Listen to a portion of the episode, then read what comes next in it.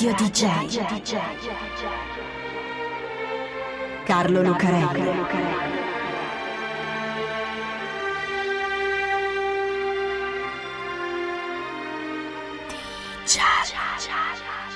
Carlo Lucarelli presenta Di Giallo, il radiodramma di Radio DJ.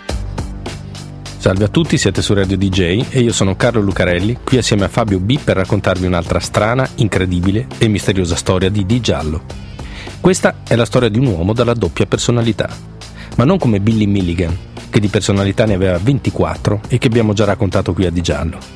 Questa non è la storia di un caso clinico, ma di un caso professionale, perché questa è la storia della doppia vita di Joseph Dominic Pistone, alias Donny Brasco. Nel film che hanno fatto sulla sua storia, e che si chiama appunto Donny Brasco, il nostro uomo ha il volto bello, sofferto, affascinante di Johnny Depp. Fronte alta, capelli neri scolpiti indietro dalla brillantina, baffi curatissimi e giacca di pelle da bravo cattivo ragazzo. Nella realtà, Donny Brasco è un tipo alto e massiccio, un po' sovrappeso, con i capelli neri arretrati dalla stempiatura e un paio di baffoni da pirata.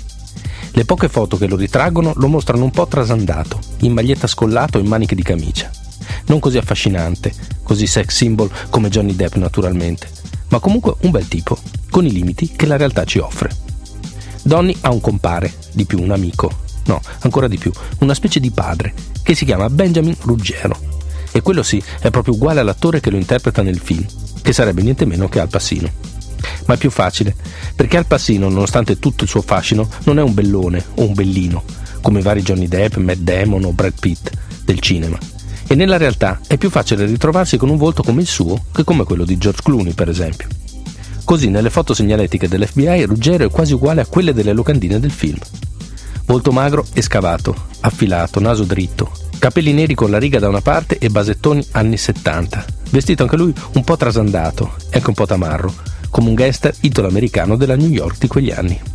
Benjamin Ruggero, infatti, è un gangster, non un malavitoso comune, uno che bazzica il giro e poi fa qualche colpo come i rapinatori, gli scassinatori o i ladri della mala. Benny è un 24 hours gangster, un gangster a tempo pieno. Di più, Benny è un mafioso, è un uomo d'onore di Cosa Nostra americana. Un soldato di una delle cinque famiglie che reggono New York, la famiglia Bonanno. Ha un soprannome, come tutti nel giro di Cosa Nostra, sia di là che di qua dall'oceano. Lo chiamano Lefty, perché quando gioca a dadi usa la sinistra per lanciare, oppure Lefty Guns o Lefty Two Guns, Lefty due pistole, perché è sempre armatissimo.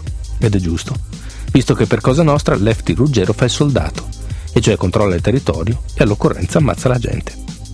Lo ha fatto tante volte, su richiesta della famiglia Bonanno, e una volta, probabilmente perché il corpo non è mai stato ritrovato, lo ha fatto anche contro la sua di famiglie, quella naturale, quando a Cosa Nostra si lamenta con lui di suo cognato, Marco, che ha sposato una delle sue tre figlie. E Marco misteriosamente scompare perché Lefty Guns Ruggero è un mafioso vecchio stile e di famiglie ne ha una sola, quella di Cosa Nostra. Ora, Lefty ha una specie di figlio, o meglio, un figlioccio.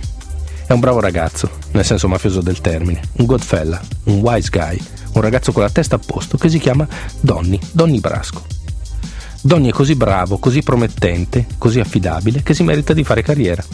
Lavorano insieme da sei anni e siccome tra i compiti di Lefty nel controllo del territorio c'è anche quello di scoprire talenti, ecco che Donny si merita una promozione, che significa entrare in Cosa Nostra. In famiglia sono tutti d'accordo, soprattutto il diretto superiore di Lefty, caporegime si chiama, nella famiglia Bonanno, Dominic Napolitano, detto Sonny Black. Ora, se non sei già di famiglia, cioè parente di mafiosi, un buon modo per dimostrarsi degni di fiducia, tanto da entrare in Cosa Nostra, è ammazzare qualcuno su richiesta del boss. A Donny chiedono di ammazzare Anthony Indelicato, detto Bruno, un boss che si è messo contro i capi della famiglia Bonanno. Non c'è problema, dice Donny. E cosa ha fatta?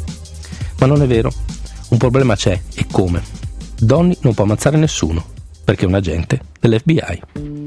In realtà, nell'altra vita, quella parallela, Donny Brasco non si chiama Donny Brasco, ma Joseph Dominic Pistone ed è un G-Man, un agente dell'FBI. Uno bravo, Dopo la laurea, alla fine degli anni 60, entra in marina, nell'Office of Naval Intelligence e poi passa all'FBI, ufficio di New York.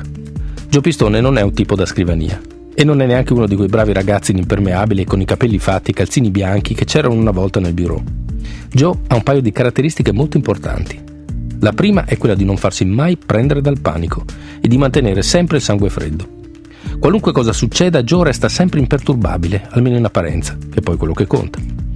La seconda è che è di origine italiana, siciliana per la precisione.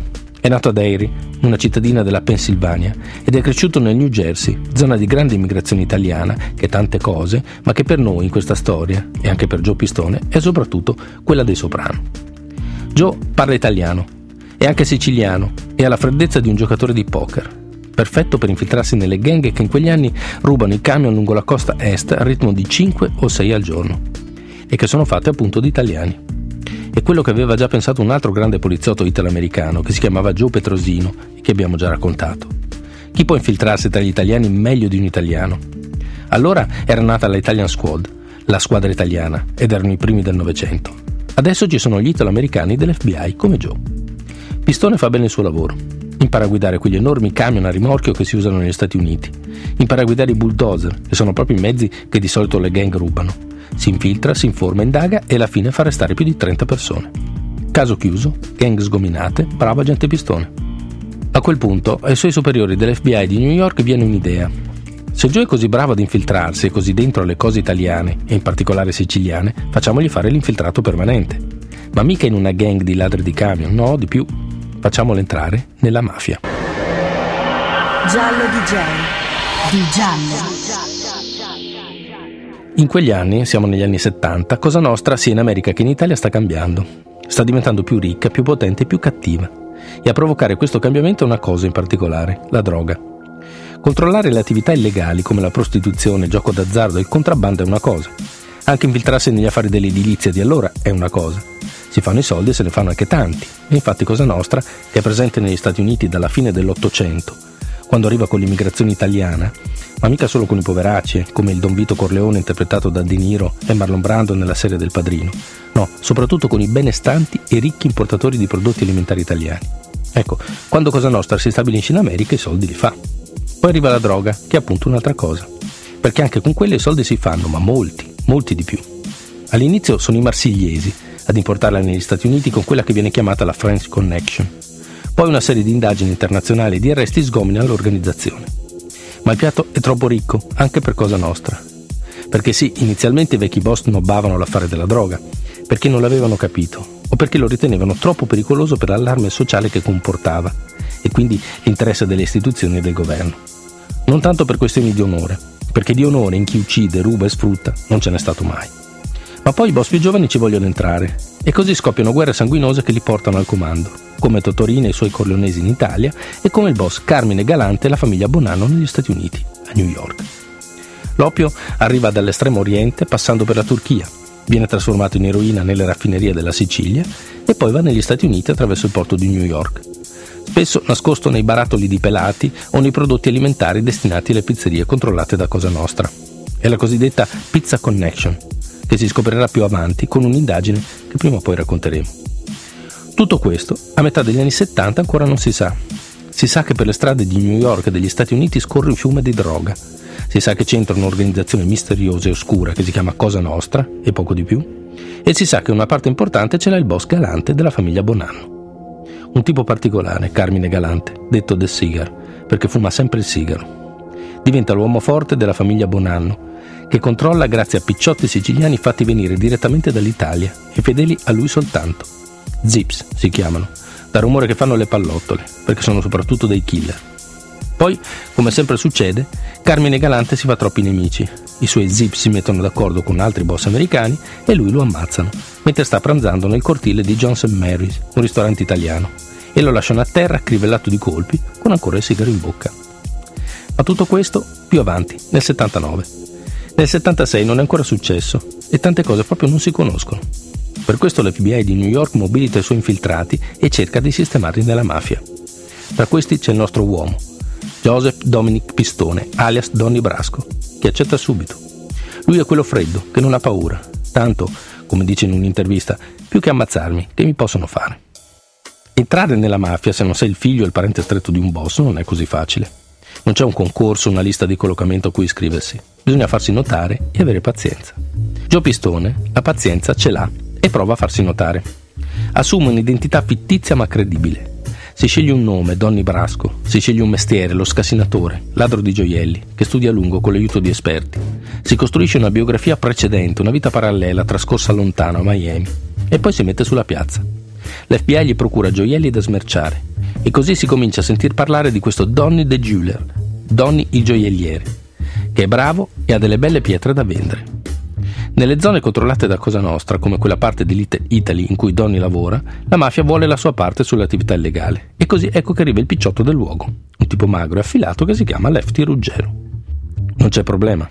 Donny sembra essere un tipo a posto che sa come va il mondo. Paga la sua tangente senza fare storia e comincia a lavorare con Lefty, che ha un gran bisogno di soldi perché è un giocatore canito ma poco fortunato. A Lefty Donny piace. È davvero un wise guy, un ragazzo con la testa a posto, non fa domande, riservato, affidabile, uno che conosce quasi istintivamente le regole della male della strada e anche della mafia. È uno che non fa domande, ma che sa ascoltare. E infatti Lefty con lui parla. Gli racconta tante cose, come funziona Cosa Nostra, la sua organizzazione, le sue attività, gli affari e l'organico della famiglia Bonanno, il boss galante. Perché Lefty è uno piccolo, è soldato di un caporegime come Sonny Black, che assieme a lui e altri dieci picciotti sta sotto prima a Carmine De Sigare e poi quando viene ucciso a Filippo Rasti Rastelli, che a sua volta sta sotto i Bonanno. È piccolo, ma sa tante cose Lefty perché è uno della vecchia scuola. Vuole bene a Donny, davvero, e vuole farlo crescere. Un giorno lo va a prendere e gli dice di andare con lui in un posto. Vanno davanti a un palazzo dove stanno di guardia perché dentro, in riunione, ci sono i Bonanno con niente meno che Carmine Galante. Guarda spalle dei boss è un onore grosso per uno come Donny. Anche a Sonny Black Donny piace. E quando Lefty gli chiede di farlo entrare in Cosa Nostra, accetta. Oddio, non è che piaccia proprio a tutti. Ci sono due soldati della famiglia di Sonny che a questo tipo così perfetto, a questo primino della classe mafiosa, non ci credono.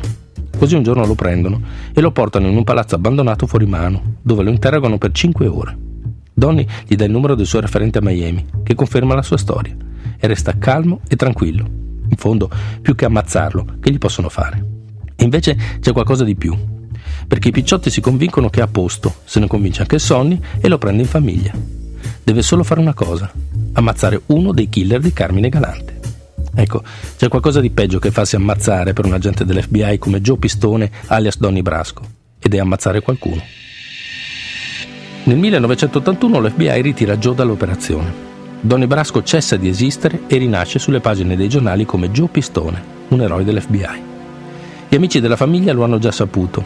L'FBI è andata a trovarli il giorno prima e gli ha detto di Joe, forse sperando in un pentimento generale. Ci sono alcune foto scattate dai federali a Sonny e ai suoi dopo che hanno saputo di Donny.